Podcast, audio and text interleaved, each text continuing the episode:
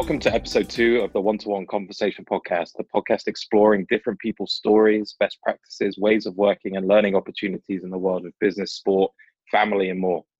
My name is Chris, the host, and today we're meeting with David Beasley. I've known David for a long time, ever since we launched an iconic hotel in London, and David and his team created some amazing content for the hotel.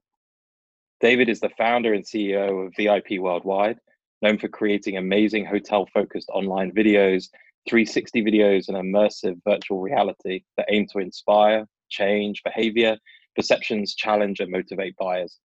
David and his team have also been nominated for 12 Royal, Royal Television Society Awards. Welcome, David, and I'm glad that you could be with us today.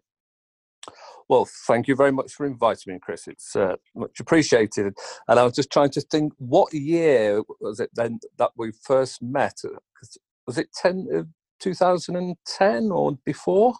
It was, yeah, 2009 or 10, I think. Right. I okay, that yeah. being when everyone was so excited about the, the London Olympics, I guess that was probably my biggest yeah. memory of that that time. Um, yeah, yes, yes, yes. All well, right, great. So, well, th- thanks for the invite. Yeah. Yeah. Um, so let's talk about your career journey and how you became the founder and CEO of a leading video agency. How did that start, and where did you begin? Um, well, actually started in 1988 um, uh, doing pop videos, and at the time they were pretty huge. Um, I think it, was a pre um, MTV, but there, there, there, was a lot of uh, other sort of big shows on around the world. Um, and I just dabbled because I, I, had a, like a love and fascination of music. So it, I worked on pop videos for about three, four years, but um, never wanted to do anything in the corporate sphere. Um, but purely by chance uh, for, for quite a large organization, global organization. Um, I don't know if we're allowed to say, but it was Nestle. Um, uh, ended up doing some work in, internally for them, for, for their for their staff, etc., uh, around their confectionery.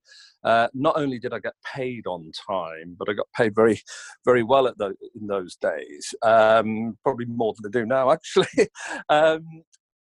And so the corporate world sort of opened up. But um, I'd always had a passion for travel because rather than going to university, I uh, I up sticks and travelled the world for three years, um, and that's where I had a passion for travel. Um, and then because I'd all interested in the arts and photography, uh, I, when I finished travelling, I just set up with you know very little and just asked bands if I could film them, etc. And then got some success along the way, but it was really, you know, entering into the corporate world. And, and we had a fairly steady business right up until uh, 2008 when the crash came. And uh, that point, we weren't a specialist in luxury tourism. Uh, we were we were a, sort of very well known film production company, video, etc. Um, but predominantly in the corporate an amount of travel and we used to do a lot of hair and beauty stuff because once you have a niche for something you tend to uh, you know um, grow in certain areas so when the crash came i think um, we had to decide, or I had to decide. I got people around the table, and I, I said, I think we need to go niche rather than try and be all things to all parties. Um, and I think you know that luxury tourism over petrochemical industry just seemed to win out. And so from there onward, we uh, changed our brand because we were originally called Class Lane Media, which is a fairly sort of dull name, but it didn't really matter because we'd had it for years, uh, to VIP Worldwide. And the idea was to give a great experience through our channels of film uh, to the traveller at the time. Um, and obviously, then doing a lot of things on DVD and sending things out on behalf of clients because the bandwidth of websites wasn't as as great. But now, I mean, you know, I think something like eighty percent of the internet is is video. Um, so we've we've really really got to to grips with the with the luxury hospitality sector and the hospitality sector. Um, you know, from B to B to B to C, etc. So so that's sort of uh, a 32 year journey uh, to where we are now. Yeah, wow. I mean, I think that's a, an amazing piece of advice, right? I mean, in terms of flipping from being all things to all people to being super niche and just doing what you do really well will have success, right? Versus trying to just do everything for anyone that will pick up the phone to you, right? So, so it's a good, good recommendation. Uh, yeah, and I think the difference is with doing, um, you know, if we were doing sort of microbiology or whatever, it's, you know, people would have an opinion on it. But if you're doing film work, video work, you know, every, we're, we're, bombarded by it. We watch TV, the movies, etc. So everybody can have an opinion on it. However, what what you do as as a as a, a video maker, filmmaker for companies, what you're basically doing is delivering a message. So I always say, you know, rather than oh, we're going to do drone, we're going to do helicopter, we're going to do underwater. So right before we get into that, how do we want the person watching this to feel and what do you want them to do? Then you can go and look at how elaborate you make things all to, to fit in with brand and things but it, has got it's a it's a very simple core message. Um, and i think going niche allowed us to fully understand really what hoteliers want. And yes they want pretty pictures but ultimately they want to increase the booking revenue so that's really what our aim is. And I think having sort of worked solely now in the industry for 12 years, understanding the pain that hoteliers, owners, and the bean counters feel, it, it's, it's very different to how we approach making a, a film for them. Um, and, and it's really helped over the years because I've got a lot of good friends who are hotel owners or GMs. And in fact, I've actually got an ex client um, who I work with him around the world who now works for us. He does sales for us in Antigua, and he was my client. Um, and he was the GM. So I understand from a GM's point of view, or our team do, what we need to do.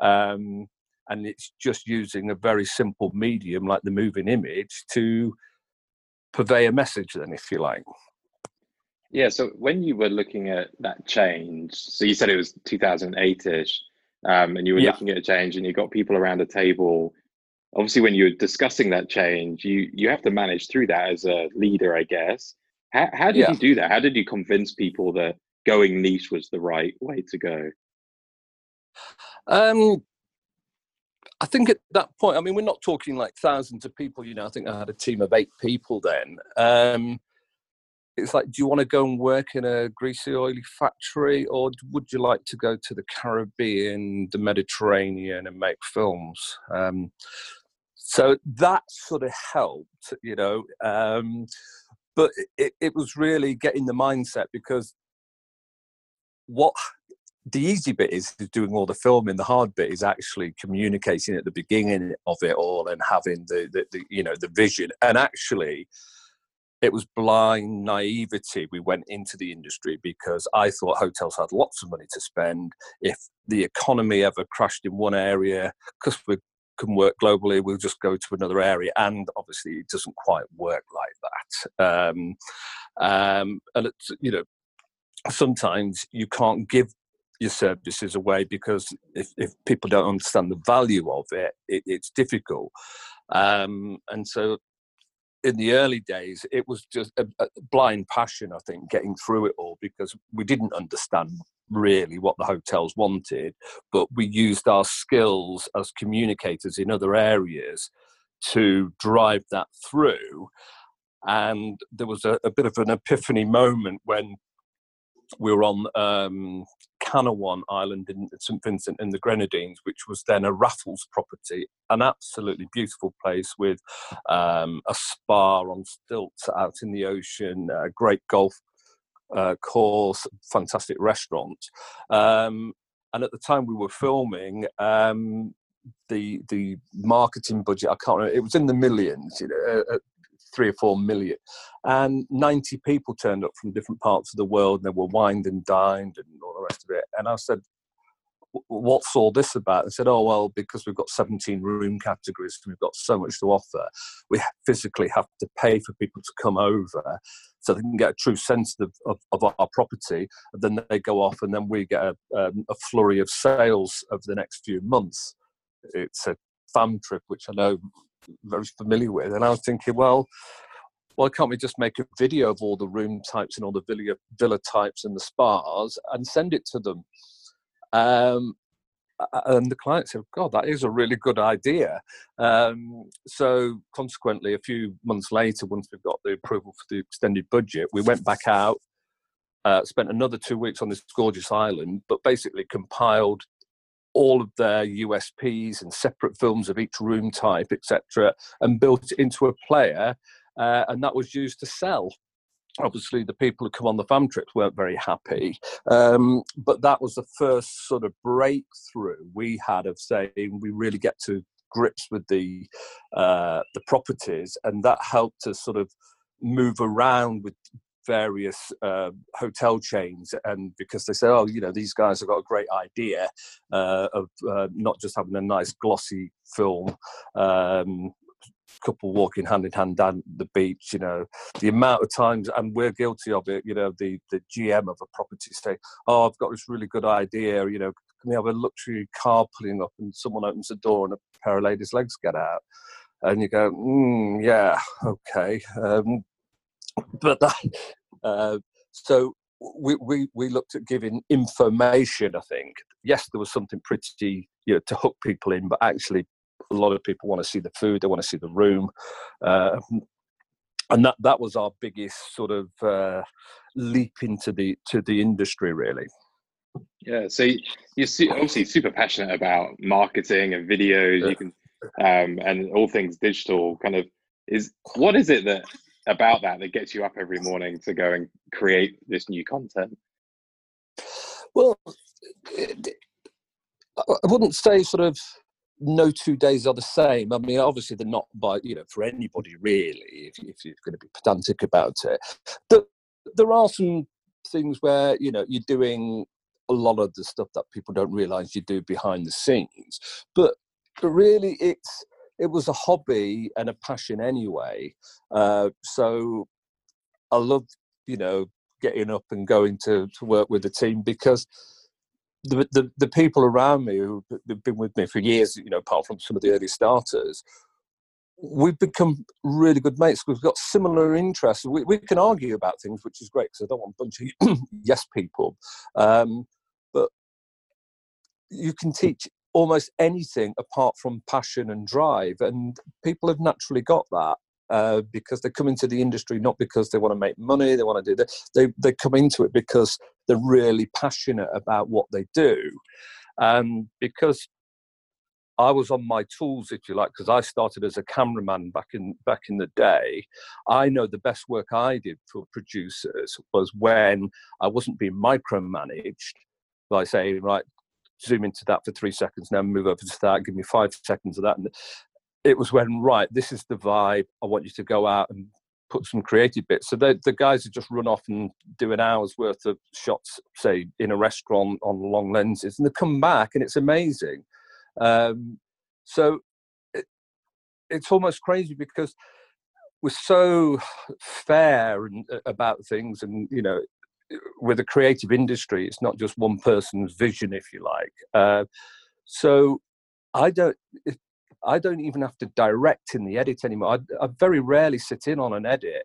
Uh, if we've been out shooting something, uh, the the guys just run with it. They just intuitively know what to do, um, and it means they can get on with it without somebody breathing down the necks. And you know, and we probably four or five different editors, uh, and I think we've developed a style. Um, but there's also individuality there. So I think I think having our being in the industry, uh, you, you, know, you've got to you have challenges because creativity means sometimes you're not always watching the clock, and very often we're over delivering for clients, which. Um, I don't know how to get around it. If I was a bit more mercenary about it, perhaps you know, I'd write stricter contracts. But our guys say, "Well, no, I'd rather come in on Sunday and finish it off um, and get it right," you know, for, no extra money or whatever, you know. So that that that's sort of you know if you get the right people i know again that's a bit of a cliche but it is you know you can't you can't edit by numbers you know you can practice you know physically learn how to do it but you have to have that sort of inner knowledge that art or whatever um, to know when something works and when it doesn't. You know it's like any industry it has its own language um, and that's why you know when things are done by um, committee everybody's got those shots in that they want and no one can see that it's bloody awful because they can't step back and look at it the way in which we can because we're also looking at our language if that if that makes sense within the film. Yeah, yeah, no it, it definitely does. Um, i think um, i think if you, you mentioned briefly at the start about empowering your team. So you employ probably around 12 people um, yeah. from cameramen to editors time lapse time lapse photographers drone drone pilots, all these different yep. skill sets. Um, do you think that empowerment of those people is what kind of makes them as passionate as what you are um, in, in developing film? Yeah, it, it is. Obviously, I mean, we, you know, you get the right people that, and, and they do it naturally. Like I say, I mean, I, you know, I, I can quote times when I've been leaving um, to go to the office, say five or six o'clock in the morning to collect something which I've inadvertently forgotten uh, the night before before I set off travelling. And it's happened more than once where I've met one of our guys going into the office and I say, What are you doing? It's six o'clock. He said, Oh, you know that problem we had yesterday? He said, I couldn't sleep, but I thought about it. I just wanted to get in before uh, everybody get, comes in so I can get on the kit and have a look at it. I go, All right, yeah, cheers. I sort of take that for granted, but that's what we do. Um, you know, so I'll still get occasionally, you know, a message through on a Saturday night, Sunday night saying, "Oh, take a look at such and such on Netflix or whatever. Great intro here. I think we can use that for the such and such video, or take that as a as an idea." Um, so, so we're very fortunate in that way. But then we are very sort of quite liberal and, and more, you know, see the good in people. But, but well, I don't want to get into the nasty sides of it, but if people aren't cutting it or they're, they're they are swinging the leg, taking the piss or whatever, I do get rid of them, and they know it, and um, because it, it just wears everybody else down if they're not pulling the weight and they're just in it for whatever they perceive it is, glamour or whatever, because all of that quickly goes out the window when you're having you know working against deadlines and stuff and you're still trying to be creative. Um, so you know, there's always a small percentage of people who are not the right fit so we just have to get rid of them you know fairly of course um, so we can carry on doing what we do because we're a bunch of passionate people uh, and it's not a show it is it's just you are you know.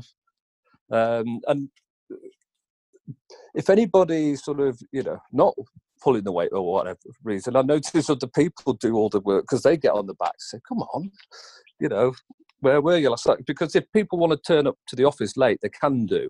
You know, don't have a strict regime.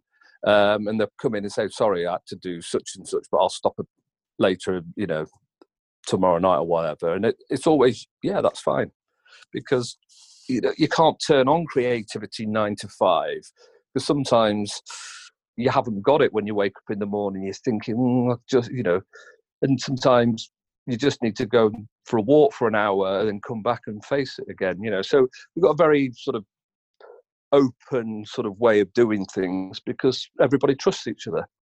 Yeah, I would agree. I think I think is if if we've hired people in the past or have hired people in the past, you can often tell within the first couple of months whether people are acting a role um, that they don't really enjoy, but they're there because of the things you mentioned, the the glamorous element, the pay, whatever it might be, um, or they're there because they truly enjoy it and they want to grow their career and they want to do that. You can distinguish those people pretty pretty quickly, I think, by the actions that they that they take, right, and the work that they produce and the way they interact with their peers around them. So. Yeah, I mean, I noticed. I mean, we, we one person. I mean, a, a nice guy, but really, as soon as it came to five thirty, that was it. Stopped. Didn't matter what he was doing. He just well, no, that's when I finish. And he just didn't get it. You know, well, why do you think there's other people here carrying on working and doing stuff? His was well, I'll do it tomorrow. Um, and if there was ever, I really need it. You know, you. I felt like I was asking for you know the world to be moved. Um, so that relationship didn't work because uh, we tolerated it for so many months. But the other guys saying, "Well, sorry, but it ain't working. You know, we're all doing what we do, um, and we can't have a nine to fiver. So you know, consequently, you know, it just doesn't doesn't work out. So you have to do the the stuff that I didn't get into the industry for uh, for those sort of reasons. Um, and, and I think that's another difficult thing being in the creative industry. Um, you know, all the other things that you have to do for a business these days. Um, you know, you can get swamped by paperwork these days. You know, risk yeah, assessment. Oh.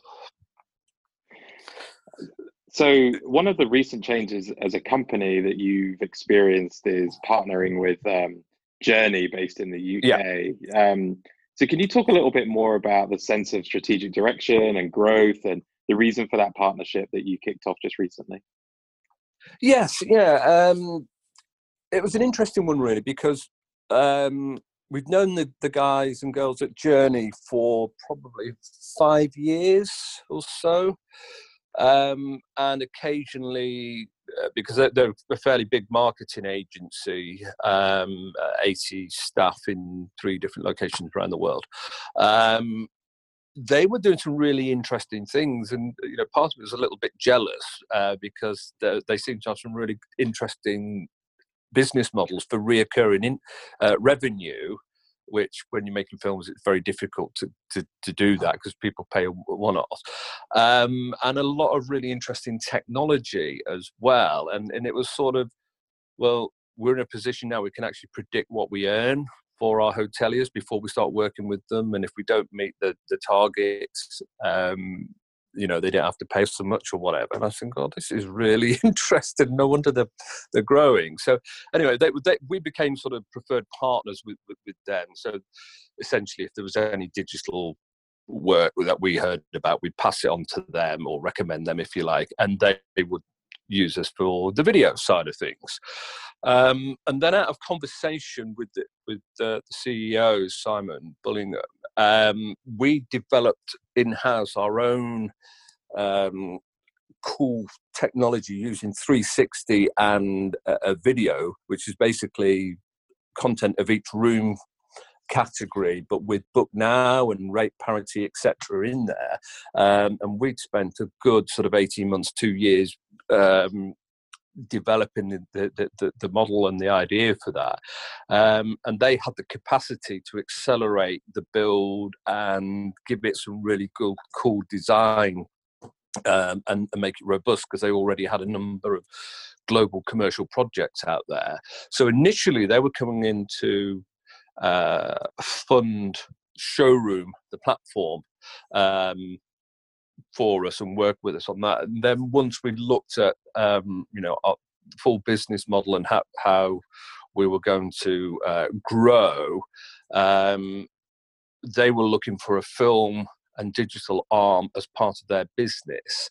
Um, anyway, so it just made sense, you know. And initially, having had a business for at the time 31 years you think oh last thing i want you know somebody breathing down my neck and you know are the dynamics going to change so obviously i've got everybody involved uh, from my team because it was a big decision for them we all went down there and met and socialized and you know worked from the office um, and it became a no-brainer really and and for us it, you know, nothing really changed apart from we had a um, a lot sort of nicer looking showroom product, which we launched uh, this year, well, in, in March, which is obviously currently on hold because of the uh, the uh, coronavirus um, at the moment. Um, but when because we, we've we've always been a fairly small team, you know, between eight and twelve people at any, any one time with them growing and having 80 staff, they had a lot of really cool sort of infrastructure um, and, and systems and processes which weren't over bureaucratic, which I always sort of shy away from. So we actually gained a lot from them um, by their commerciality and actually were able to work with them very closely and you know rather than uh, just my own internal team where we come up with ideas. You have different people from different parts of the world from their team coming up with different ways of looking at things. Um, so it, it, was never planned, but it, it, just seemed to fall into place and happen quite naturally to to the point where um, you know we're in you know I think a better place, and I think ultimately. Um, with, with having a sort of lifestyle business, uh, there's a potential exit there as well, which is quite interesting because we'll have a product that um, should be uh, recurring revenue through percentages of bookings created through uh, through through our platform. Yeah, I think I think if, if any business can move from a one-time fee model to a subscription model, then there's a success metric. There's a success avenue yeah. there because you there's a constant revenue stream no matter of world events or whatever. Now, obviously, cancellations and people canceling contracts is a big thing, but if you can get subscription model going, then there's a, there's a definite value to, to business models that way. Yeah, and, so, and I think the other thing where you know it, it's like any business. I can remember in the olden days where people you know tried to sell us ads in yellow pages and they said every dollar you spend you get 32 back but that was obviously across the board and i said okay well look i'll pay you 10 times for the ad um, based on commissions i get through jobs coming through it and nobody of course wanted to do that and i thought well if you're so confident you're going to be making more money because i'm going to pay 10 times more uh, but now we're in this position because of um, the tracking and traceability. We can actually look at who actually has physically looked at the film or the VR and gone through to make a booking. Um, so science and data is out there. So uh, even though you know there are, I don't want to get into all the caveats, all the different you know where they're going to look at the content anywhere or where they're going to be on the website. So we, we've got metrics to deal with that. But ultimately if we could change our business model to say well don't pay until we we bring you x amount of revenue. And i think that uh, that was always been sort of at the back of my mind but how could we do it? And now, you know, the collaboration with Journey and their techie people, that's exactly what they're doing with some of their other products, you know, um, and predicting what they can um, earn for for a hotel because it's like a snowball effect because the more hotels you work with, and I think collectively we've got 250 between between us. Um, you you learn best practice and what works and what doesn't. Uh, and i think that that's been you know brilliant you know even you know for us in the early days with it knowing that sunday evenings was great for leisure travel advertisement where most hotels would pay for an agency uh, you know large large books but it'd be monday to friday when there's interaction and then at weekends they'd just be you know various posts that would be automated where actually we were finding that that's when we were getting the most interaction uh, with our content and, and, the most eyeballs because we were looking at the data. So you know it, it's having that creativity and a creative product but also you know data is king. Yeah and is it that data that you use to convince people that video is a good investment or VR is a good investment? Is it data that you use as a hook to get people to buy the product or to buy the service? Uh, yes, and if I'm totally honest, not everybody believes it um, because it, you know getting the A/B testing it, it is quite difficult, and that's one of the challenges we've had. However, you know we're we're in a position where we you know um, we've got enough data now with some of the trial properties we do, um, you, you, know to, to to roll that out. So you know it is always a challenge, but um, yeah, I mean that's what we try and say. But you know people are naturally skeptical. Uh, you know hoteliers are bombarded with you know all sorts of people are going to save them money or, whatever. Um, so yes, we do use that, um, but you, need somebody a champion within organisations who're prepared to say, "Well, look, I think this is great. It is does seem to be working. Let let's do it." Uh, and that's a fairly slow process, um, and that's probably why it's taken us three years to get it to market. Yeah, it, it's it's definitely A/B testing is tough. Uh, getting people to do it is tough, and people's skepticism of digital data points is huge. Um, yeah mainly because of understanding, I would think, but there's probably um, education that can be done to try and help people understand them a little bit more and, and get them on board. But um, so you briefly mentioned that there, that, um, obviously your your current product is on hold because of you know the current world events. How do these events like change the way that you work with, firstly your hotels and your clients, but also your team as well, like the twelve people that you have? Like, how does it change that? What what sort of things have you had to do differently? Well, uh, um,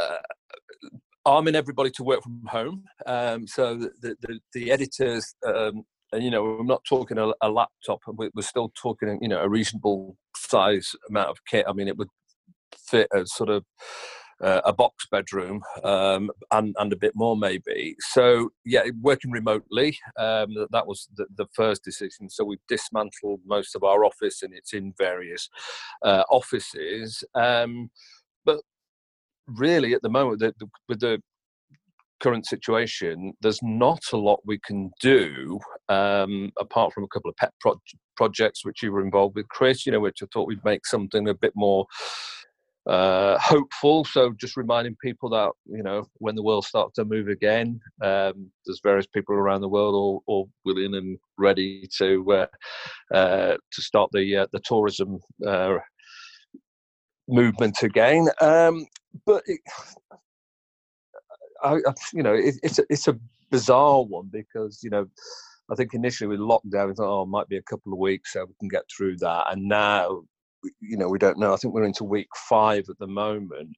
Um, so all we do is have regular sort of Zoom calls, just but telling people, you know, there's nothing to do, so don't, you know, don't try and look busy. Just find a hobby, read a book, do do whatever you need to get through it, and then if little p- bits and pieces come in, we'll we'll just cope with it. But really, I think we're just on hold. You know, literally on hold um, until we know what's happening. Yeah, I would agree. I think the what I've been amazed with is the quality and creativity of um, TV advertising, whether that be on traditional TV, um, HBO or BBC or whatever it might be, um, or um, online through YouTube, like pre-roll advertising, and how yeah.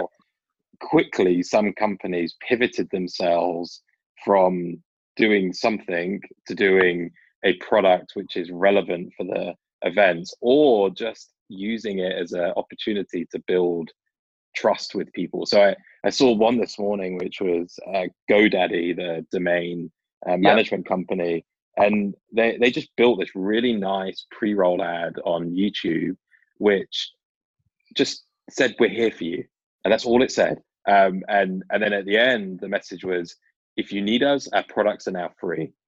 And clearly what they're doing is connecting there was no mention of viruses or or mention of world events or suffering or any of that nature. It was just we're here for you and our products are free. And what they're trying to do is connect people to say okay well i have a partner in them or, or whatever it might be and I, I can trust them and and you see that over and over again and it, I remember sitting watching TV with my wife, um, probably around the middle of March, and uh, and there was adverts starting then popping up, um, restaurants saying we do takeout, which they'd never done takeout before, yeah. and yeah.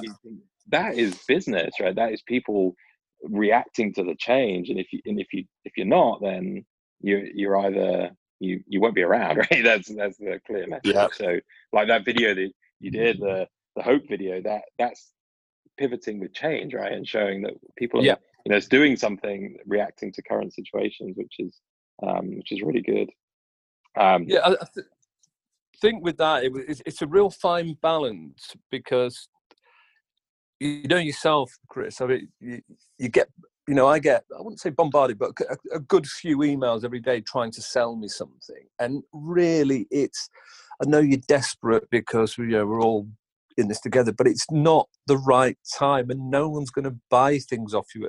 The type of things that you're selling, you know, uh, it, it, it, makes me more, more sort of cross than anything. So producing the, the film that that we, we're just about to launch, we're very mindful that it didn't want to come across as a you know slap on the back, thank you, blowing smoke up, whatever. Um, you know, aren't we great? And this is a film, and it's really all about us. You know, I don't like to mention our charity work, but we do do all of the. You know, it's a fine balance because I wrote that almost within five minutes. I'm not saying it's a brilliant piece of work, but it's just how I thought at the time and I sat with it for a week or two before I dare look at it to see if I thought it was appropriate to ask people if they wanted to say a few lines for it, um, because I didn't want it to be a knee-jerk reaction and people come back and go, "What's this? This, this is a commercial. This is an advert for you guys," because it wasn't meant like that at all. It was just a reflection on how I thought and. Uh, you know, we all thought we were so brilliant, nothing could disturb us or whatever. And then something like this comes along, and it's a real eye opener to think, wow. Um, you know, and for me, nature, getting back to, you know, it doesn't take long. I walked out yesterday at a place. There were deer, two deer there. Now, I have seen them before, but not as close. And it's amazing how, you know, things start, you know, nature starts to take over again so it would, you know, it, it, we have to be mindful that the world is, is changed and it's done. Um, and, and, like you said, sorry, I've gone a slightly off piece, but yeah, the, the ones like GoDaddy who are doing it really well have really got it. There are some more crass versions out there which basically trying to you know, get you to part with your money. Um, you know, so, but out of any uh, you know atrocity, there always comes you know great businesses, new ways of doing things. Um, that's that's happened since you know year dot, if you like, because this analogy of reoccurring revenue it's quite interesting because uh, I've been listening to lots of podcasts on the war where how um, civilizations born rather than you know the hunter gatherers you know going down hunting the beast eating off it. They realized that you know if we could plant seeds and grow it's not immediate but we can live off it you know season to season. And i think that you know that's the same with the business you know filming very much going out killing the beast eating it. Now what do we do? Go back and try and find somebody else to work with us. But leveling that off with uh, you know genuine ways of uh, helping people out through the moving image is, key. Yeah. i mean I, i've been so impressed with local companies and big companies as well but like innovation that they've shown so there's a company, there's a small mum and pop shop near me, and they they now have the ability to text the store for for product, um, pay them through Apple Pay. Um, you you drive to the store, you and you text them and say, "I'm here." They put it outside in a in a box, um, and you they go back in the store, and then you go and pick up the box and drive off. And I was like, I will spend more money doing that than in in the state of Maryland where I'm based, you if you go to the grocery store, you you have to they limit the number of people in the shop. They uh, you you need to wear face masks and, and do all the right things, which is absolutely the right thing to do. But if somebody can provide a service where they've pivoted to make things virtual in some ways to still give me the same product at a higher price, people will do that. Um, so the, yeah. the the flipping people has has been has been fascinating. So I have some quick fire questions for you to okay. as, as we wrap up. So when working with you, David, what are two behavioral qualities that you have to show on a daily basis? Well, it's almost quite old fashioned. I know it's meant to be quick fire, but it's politeness. Um, because um, when we're, when when we're working together, especially public facing, I want people to be polite and not look or be above anybody else. Because I I'm not impressed with people who sort of talk lowly to a janitor or whatever and think it's a powerful thing. I'm impressed when I walk through a, with a hotelier and he knows everybody's name from whoever jobs. And I think that's a really, really smart and proper way of, of going about things. So it's politeness and courtesy, courteousness. That's the right word. Okay. And then what is one un- unacceptable behavior at work that you just do not tolerate? Well being rude i guess yeah, yeah. Um, you know we, we all have our moments which you know i think we, we we know and we respect that but yeah if anybody's out and out rude or believes they are above somebody else for whatever reason that's i that just doesn't fit with me. Neither me. So you know david i, I want to say thank you for your time. I, I really appreciate it. I think there was some fascinating discussion points and learnings for, for everyone and um, you taking the time to to share those i greatly appreciate. So where um, where can people find you online? Do you have a twitter page or instagram? Can people follow you and see some of those fascinating places that you've been to uh, I do. I have Instagram. I think I'm, I'm VIP Beasley, uh, B E A S L E Y, um, and I think Twitter's the same. And obviously, we've got our company one, which um, is a bit more corporate than my sort of behind the scenes stuff. VIP Worldwide.tv. Okay. So you've been listening to the One to One Conversation podcast. This podcast is available on Apple Podcasts, Spotify, Anchor, Breaker, and Google Podcasts, and most likely anywhere else that you enjoy podcasts. Hit subscribe to be notified of new episodes. Please rate and review the show to help others find it. You can follow us on Instagram and Twitter at the One to One Pod. Thanks for listening and have a good day.